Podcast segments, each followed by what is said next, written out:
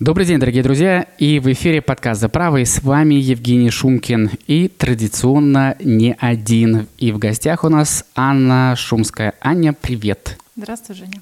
Мы будем раскрывать сегодня твою внутреннюю красоту. Представься, пожалуйста.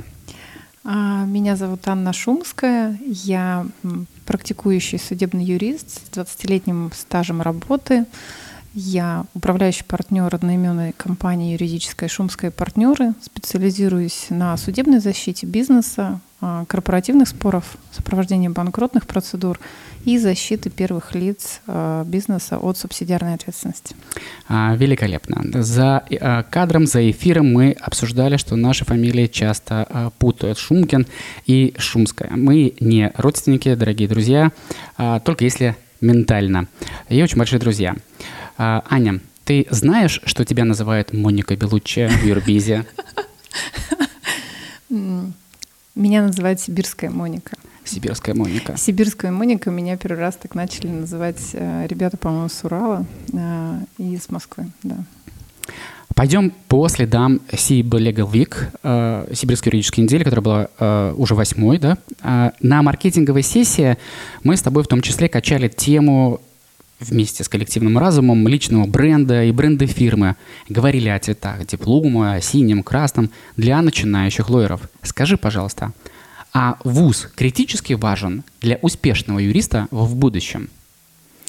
Ну, отвечая на этот вопрос, я скажу так, э, что для э, будущего поколения юристов я бы, наверное, все-таки э, рекомендовала сейчас задуматься о том, какой вуз они будут выбирать так или иначе. Но коль скоро, э, если в жизни того или иного человека уже есть какой-то выбор, то я ну, просто имею собственный личный опыт, там, определенной грусти по этому поводу, потому что у меня не самый знаменитый вуз, он вполне себе обычный. Я закончила Сибирский университет потребительской кооперации в Новосибирске, и это был третий год э, существования там юрфака. А, и когда-то а, мои однокашники, а, согруппники думали о том, что вот ну какой-то у нас не такой вуз, и надо пойти его, это называлось тогда подтвердить. Многие тогда ушли в Томский и получили второй юридический диплом. Я так не делала, я пошла покорять практику. Так вот, отвечая на, вопрос, на твой вопрос, Женя, я скажу так, что диплом, вуз и диплом имеют значение, но не самое главное. Безусловно, самое главное значение — это человек и а, его личное наполнение. Можно иметь красный диплом МГУ, а, НГУ и, соответственно, к сожалению, не а, быть кем-то выдающимся. Поэтому нет, я считаю, что не важно. И вообще и вуз — и цвет диплома тоже, потому что в практике а, работы в консалтинге, когда мы набирали сотрудников, неоднократно, к сожалению, а, приходилось встречаться с такими ситуациями, когда выпускники с красными дипломами, в том числе ТГУ, при всем уважении к этому прекрасному месту, не, не были готовы иногда отвечать на какие-то вопросы. Знаешь, ходит же вот эта раз, э, такая расхожая байка, что троечник, он ищет варианты. А, никого ни к чему не мотивирую, не подталкиваю. Безусловно, матчасть надо знать, как говорят юристы. Ты знание норм права и вообще права для юриста это какой-то такой санитарный минимум, об этом уже давным-давно никто не говорит. Но мы живем в эпоху и в период такого колоссального мегаинформационного потока. Найти сейчас что-то, ту или иную там, норму, практику, ну, не сильно сложно. А вот э, иметь способности адаптивности — это гораздо более ценное качество и в бизнесе, в том числе в жизни это пригодится. Поэтому если вы выбираете между красным дипломом и синим, и э, вам для этого не нужно прилагать каких-то сверхусилий, пусть будет красный. Это просто приятно. Маме, опять же, понравится. А если же вдруг по каким-то причинам он все-таки синий, ну, не стоит убиваться по этому поводу. Миллионы людей а, достигли гигантских достижений с синими дипломами. Спасибо. В твоем королевстве, Аня, а, под названием юридической фирмы «Шумская партнера» ты королева, а остальные? Кто? А, остальные, ну, я думаю, что точно не подданные, нет. ну, я думаю, что это правильное слово, конечно, приходит в голову, это коллеги, это партнеры. Я э, очень эмпатичный человек и э, в целом очень ну, стремлюсь относиться к людям так же, как э, хотела бы, чтобы они относились ко мне. Это на самом деле так и есть. Я э, стараюсь всегда выстраивать со своими коллегами, с сотрудниками э, такие отношения. Во-первых, у нас не очень большой коллектив, маленькие юридические фирмы, там вот до 10 человек, они, как правило, имеют внутренние, ну, собственно, как и любая другая компания, они имеют внутреннюю какую-то свою атмосферу, а, и все очень тонко чувствуется. Соответственно, выстраивать какие-то жесткие вертикальные отношения там, властно подчиненного характера, это, мне кажется, неправильно. Но э, в то же время я человек э, старой закалки, как говорили раньше. Я за субординацию. Я понебратство не очень люблю. Э, опять же, потому что всегда говорю о том, что юристы — это такая очень консервативная профессия, а я судебный юрист, я работаю в судах, соответственно, мы, а, работая в судах, не можем себе позволить понебратство по отношению к суду, к судьям. И как следствие мы а, воспитываем себе вот это уважительное отношение и к суду, и к оппонентам. И я, собственно, живу вот с этим форматом поведения и взаимоотношения с людьми, принципе, по жизни. Я со всеми всегда так общаюсь. Я, э, будь то сотрудник или э, просто незнакомый человек на улице, в такси. А, поэтому я за такую мягкую дистанцию, что ли, если можно так сказать. Субординация, да. Принятие, помощь, безусловно. То есть они э, мои люди. Э, я несу за них ответственность. Я за них всегда горой, спиной и так далее. Я лидер. Не люблю, когда мои решения оспариваются. Но при этом я готова обсуждать и обосновывать свои решения. Мы проговорили про ответственность, и ты говоришь о том, что ты лидер. Э, дай, пожалуйста, определение, кто такой лидер? для тебя? Лидер — это человек, который, ну, это, конечно, сейчас такой прям штамп, ведет за собой, да, но а, не просто ведет, а который, когда наступает какой-то глобальный капец, ну вот э, у нас э, наша жизнь, она череда таких событий, а, который э, не позволяет себе надолго зависать в проблеме, я бы так сказала, который готов э, адаптироваться достаточно быстро и, э, понимая э, совокупность задач группы, которую он ведет, быстро перефокусироваться, определять минимум из возможных целей, которые можно достичь вот здесь и сейчас, и, соответственно, вставать и идти. Я всегда в таких случаях говорю, что вот если что-то пошло не так, не надо сидеть и убиваться, что что-то пошло не так. Это нет, в этом нет никакого смысла. Подумай о том, что ты можешь сделать, э, чтобы снизить э, количество негативных последствий. Это работает применительно ко всему. Юристы, мы же, ну, многие из моих коллег, я уверен, что ты меня поддержишь в этом вопросе, имеем критическое мышление. Соответственно, мы э, абсолютно каждую ситуацию, которая происходит в нашей жизни, в бытовой жизни в том числе, мы ее воспринимаем через вот это свое критическое мышление и оцениваем сразу сначала негативные возможные развития а, каких-то сценариев жизни. И, соответственно, когда я попадаю в любую негативную сценарий, там опаздываю, потому что меня таксист не туда повез, да, или там он не приехал, или еще что-то, я сначала пред, начинаю предпринимать в голове, прокручивать действия, а, возможно, минимизация негативных последствий. То есть что сделать, чтобы не стало хуже? Это как вот с убытками, да? То есть э, ты должен сделать все, чтобы добросовестно сделать все, чтобы не увеличить размер убытков, который может а, возникнуть. Вот поэтому лидер — это тот человек, который может а, быстро собраться и принять решение, что сделать, чтобы размер убытков не увеличился, и замотивировать всех перестать рыдать и пойти за ним. Потрясающе. А, скажи, пожалуйста, Аня, юрист а, — это помогающая профессия? И если да, то где ему брать силы воспринимать историю более своего доверителя? Юрист — это, безусловно, помогающая профессия.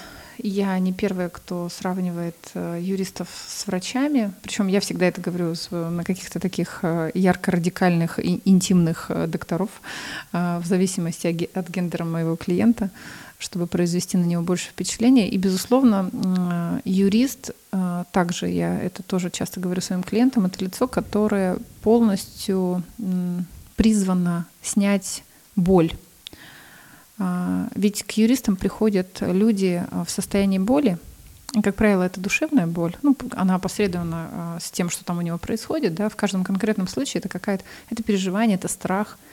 И задача юриста, каждый хороший юрист, который хорош, он немножко или даже очень не немножко психолог. И он должен понять, что и кому как сказать. Кого-то надо выслушать, кого-то приободрить.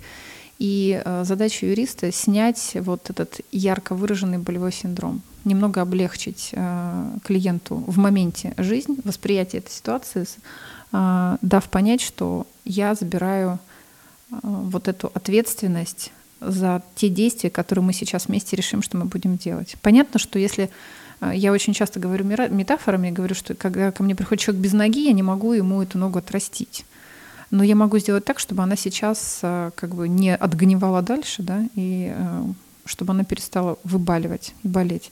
Я принимаю э, на себя вот эту зону ответственности. Поэтому да, юрист помогающая профессия, вне всякого сомнения. И мы должны, собственно, это все время помнить.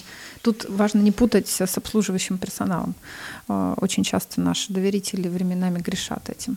Ну, мы их искусно а, ставим на место и возвращаем в реальность. Вот. А что касается, где брать ресурс, ну, это, конечно, больная тема. Больная а, и тема для специалистов, потому что ты же всегда должен быть покерфейс, у тебя всегда все хорошо, ты не можешь уставать, у тебя не могут быть личных проблем, ты не можешь быть э, в состоянии какого-то полного трэша от того, что происходит э, в жизни, в мире и так далее. Ты вот такой всегда спокойная стена. Это очень сложно, потому что ты тоже живой человек, а я еще и женщина. Женщина и обладает повышенной эмоциональностью, как правило. Поэтому, ну, надо очень важно, ну это, собственно, наверное, тут мой ответ не будет каким-то уникальным. Очень важно уметь э, переключаться. Ну и как э, у медиков, у юристов есть определенная профессиональная деформация, когда ты в какой-то момент емкость восприятия у тебя все равно неизбежно снижается. Если ты каждый день видишь трупы, потому что ты патол патологоанатом, да, то в обморок ты падать не будешь. Ну, может быть, первые 20 раз упадешь, а потом не будешь. Соответственно, так и здесь. Да, это а, степень чувствительности отчасти снижается, ты можешь э, как бы выстраивать вот эту вот многолетнюю броню, особенно у людей, кто долго работает, она уже неизбежно наслаивается этими пластинами на сердце, а, чтобы менее чувствительно а, реагировать на те или иные вещи, вопросы, но в любом случае надо себе помогать, работать, и здесь, э, конечно, без какой-то специальной поддержки, терапии разными способами невозможно обойтись. Спасибо за твою точку зрения приглашению Давида Ерносяна, привет, Давид, а, на площадке в НГУ а, мы говорили со студентами этого университета об успешных, а, о навыках успешных юристов. Вопрос полемичный, что такое успех, конечно, и как, по каким критериям кто его определяет. И при этом выделяли три важных критерия аспекта этой успешности. У меня есть свои три. Есть ли они у тебя? Ты меня прямо сейчас в тупик поставил этим вопросом, на самом деле, потому что я, наверное, одна э, в Юрбизе и вообще в бизнес-сообществе не читала по, до конца. Ладно, я начинала, но я не дочитала до конца эту знаменитую книгу про семь навыков успешных людей. Я так скажу, что, ну, во-первых, да, я с тобой полностью согласна, что успех — это очень субъективная история. И э, все зависит от э, восприятия конкретного человека, что для него есть успех. А, для кого-то успех состояться, я не знаю, в семье, в семейных отношениях. Вот э, часто история женская, да, что вот я прекрасная жена, хозяйка, мать, а у меня там чудесная семья, и я счастлива в этом, и я считаю это успехом. Человек даже не транслирует самому себе, что это успех, потому что общество обычно а, сравнивает успех и делает его тождественным с какими-то достигаторскими историями. То есть успех это значит, ты состоялся ой, в профессии, там у тебя а, достаточный достаток э, и так далее, и так далее. Но ведь это не так. Моя первая свекровь, к примеру, э, много лет э, восхищаюсь этой женщиной, знаю ее гигантское количество времени. Я ее считала просто а, мега состоявшейся успешной женщиной, несмотря на то, что у нее не было высшего образования. И всю свою жизнь она вела домашнее хозяйство. Но она делала это на каком-то фантастическом уровне. Вот это тоже успех. Что успех юриста, ну, как человека, да, это ощущение гармонии внутри себя, когда то, что ты делаешь в качестве дела своей жизни, приносит тебе состояние удовлетворения, а, драйва, а, тебе хочется продолжать это делать, тебя это не тяготит, и при этом делает счастливым, и при этом у тебя есть э, еще какая-то вторая сторона жизни. Вот э, в моей личной истории, да, соответственно, у меня вторая сторона моей жизни, домашняя сторона, она тоже наполнена юризмами. Э, вот, и поэтому я себя считаю прям успешным человеком, потому что у меня есть, во-первых, дело, которое я люблю, ну, прям истинно, страстно люблю. Я обожаю ходить в суды, мне никогда, наверное, это не надоест. Есть отдельные моменты, которые там, ну, как-то менее нравятся, конечно, ну, как в любой работе. Но в целом, общем, меня это очень драйвит. И я обожаю общаться с людьми, мне нравится давать им немножко своей силы, немного своего спокойствия, трезвости в конкретной ситуации, что вот здесь и сейчас мы сейчас выдохнем и придумаем, куда мы будем бежать. Мы, я буду с вами, и вы будете спокойны. И они очень часто действительно успокаиваются. И основной а, ну, один из основных вот ответов после встречи со мной клиенты говорят о том, что спасибо, теперь все понятно. А вот это понятно, это очень важно, когда человек находится в состоянии растерянности, и он приходит к тебе в состоянии вот этой боли и растерянности и страха, и он не знает, что делать, и ты его собираешь. И это очень ценно, что вот я обладаю таким навыком, нескромно, э, дать э, людям вот это, потому что это тоже очень большой ресурс, э, собрать их и сказать, так, все будет спокойно, а, все будет в порядке. Соответственно, ну вот я не знаю, я, наверное, очень сумбурно ответила на твой вопрос, но успешный человек — это тот, который вот обладает всеми этими качествами и при этом, ну, кайфует, наверное, от жизни. Прям каждый день. Ну, или через день хотя бы. Мне понравился, а остальное нам расскажут слушатели. А мы пока перейдем к следующему вопросу. А, и косвенно затронем еще одну вспомогающую, вспомогающую, вспомогательную, помогающую профессию — это психологи. У каждого психолога есть такая супервизия, да, у него должен быть свой э, психолог. А у каждого юриста должен быть свой юрист? Вне всякого сомнения. Вот, да, но, э, к сожалению, в моей личной истории психолог появился только вот э, буквально неполных три года назад. До этого тоже какие-то отдельные варианты были, но а, только лишь вот 2-3 года назад в моей жизни появился психолог, которым я могу сказать, что это мой психолог. И а, более того, я его, как а, э, очень настойчивая барышня, я его внедрила, и теперь это психолог нашей семьи. Вот, у нас такой есть семейный врач. А, это очень важно. Другое дело, что мы все еще живем в обществе, которое считает это чем-то, ну, чуть ли не постыдным, наверное, временами. Вот э, подавляющее большинство — можно много говорить о том, что если у тебя болит зуб, ты идешь к стоматологу, а если у тебя болит душа, ты должен пойти тоже к специалисту. Это уже, наверное, просто сказали все, кому не лень, но а, у нас все еще продолжается вот быть вот это ощущение, что это какая-то ерунда, это лишние ресурсы. А зачем я вот лучше пойду вина с подружкой попью и как бы поговорю, мне станет легче. Но это несколько, конечно, другое. Очень важно снимать с себя вот э, ту самую броню, которую мы навешиваем, когда мы работаем по клиентским поручениям. Вот когда ты принимаешь клиентское поручение, ты берешь на себя неизбежно погружаясь в это дело, чуточку их боли. И э, это, кстати, отдельный разговор, можно будет как-нибудь поговорить на эту тему э, о ценности работы юриста, да, что он дает и почему он столько стоит, да, что ты, э, что ты делаешь за эти деньги, которые ты получаешь. Э, подчас люди не думают о том, что ты э, как бы отдаешь немного своего сердца в каждый проект, и ну, это не может стоить дешево. Так вот, возвращаясь к психологам, я хочу сказать, что надо каким-то образом формировать в обществе представление, ну, во-первых, об уровне норме этого явления и некой экологичности того, что если ты не пользуешься на постоянной основе, либо эпизодически под запрос по, в какие-то особые случаи психологической помощи, то это скорее ну, ненормально, потому что а, ну вот я говорю, что надо развивать эту убежденность у людей, потому что все еще этого нет. У меня, да, у меня есть психолог. И, а, и он, кстати, бывший юрист. И он прекрасен. Алексей, привет. Алексей, привет. А, Аня, мы живем в эпоху перемен. Реализуя китайское проклятие. Это развитие или кризис? Это провокационный вопрос, Евгений. Я, на самом деле, у меня есть ответ, он рожден не сегодня, не вчера и не в эпоху э, вот, событий последних дней. Э, вся моя жизнь ну, так уж сложилась, э, что Бог считает меня крепким орешком, череда э, каких-то ярких событий.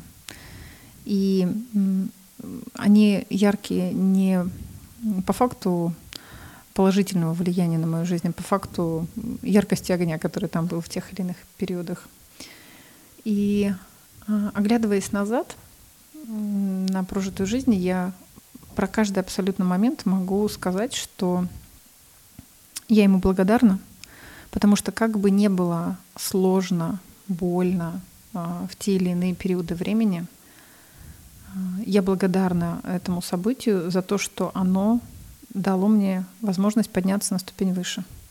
Вот э, я анализировала очень многое и пришла к выводу, что бывали периоды, когда прям, ну, буквально вот условная маленькая смерть в личном восприятии того или иного события.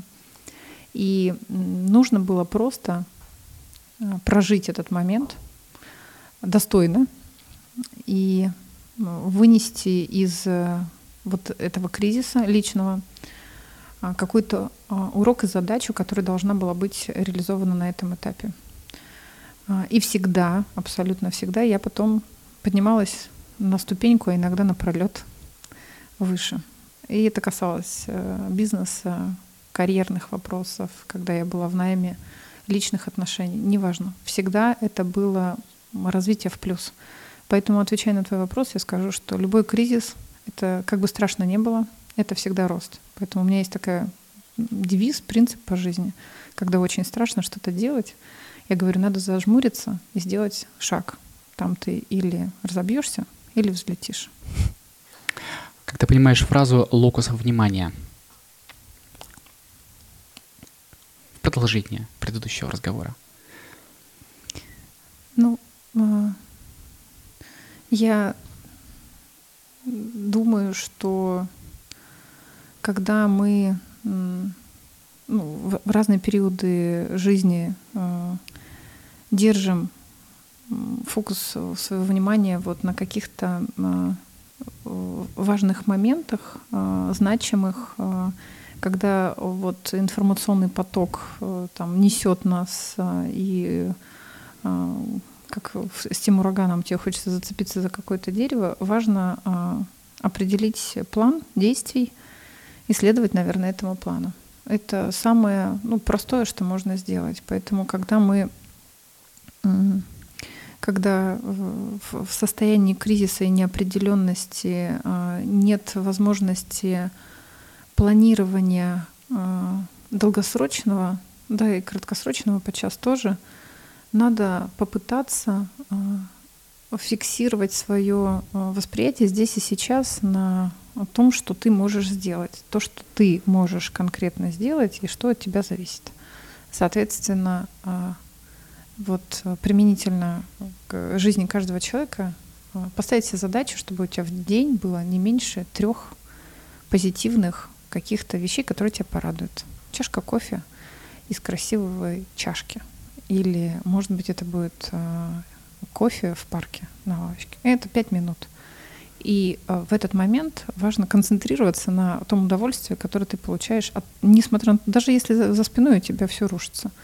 Ты пьешь кофе, ты смотришь на листья.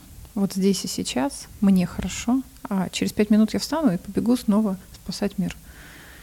Или что-то там еще делать. Но вот эти три позитивные момента очень важны. У кого-то это подъем в 6 утра и йога а у кого-то это медленное утро с потягушками в постели, а у кого-то это объятия обязательно по утрам с детьми любимыми. Ну, это, это, это просто вот начало дня. Да? Кто-то бегает, кто-то плавает. Неважно, чем вы занимаетесь, а важно помнить о том, что три минимум радости в день вы должны себе а, гарантировать, чтобы поддержать себя, и это тогда будет вас мотивировать к большим каким-то шагам. К, это будет давать ресурс на то, чтобы эти шаги не казались вам слишком сложными. Финальный вопрос. Mm-hmm. Что такое счастье? И счастлива ли ты? Ой, я безусловно счастлива. Я вообще страшно счастливый человек. А, счастливые люди тоже иногда плачут, грустят, но в целом, в общем, восприятие счастья оно либо есть или нет. Вот у меня никогда никаких сомнений на этот счет нет относительно моей жизни. В какие периоды мне этот вопрос не задавали. Я абсолютно счастливый человек. А что такое счастье? Счастье — это момент. А, вот момент а, и череда этих моментов. И способность в моменте не смотреть, а что же там будет впереди, а здесь и сейчас а, концентрироваться на то, что вот сейчас, черт возьми, так круто — так хорошо, и я так счастлив, что пусть в моей жизни будет миллион таких моментов еще. Спасибо, Аня. Дорогие друзья, уважаемые слушатели, уважаемые зрители, у нас в гостях была неподражаемая, потрясающая Анна Шумская. Спасибо, до свидания. Пока-пока.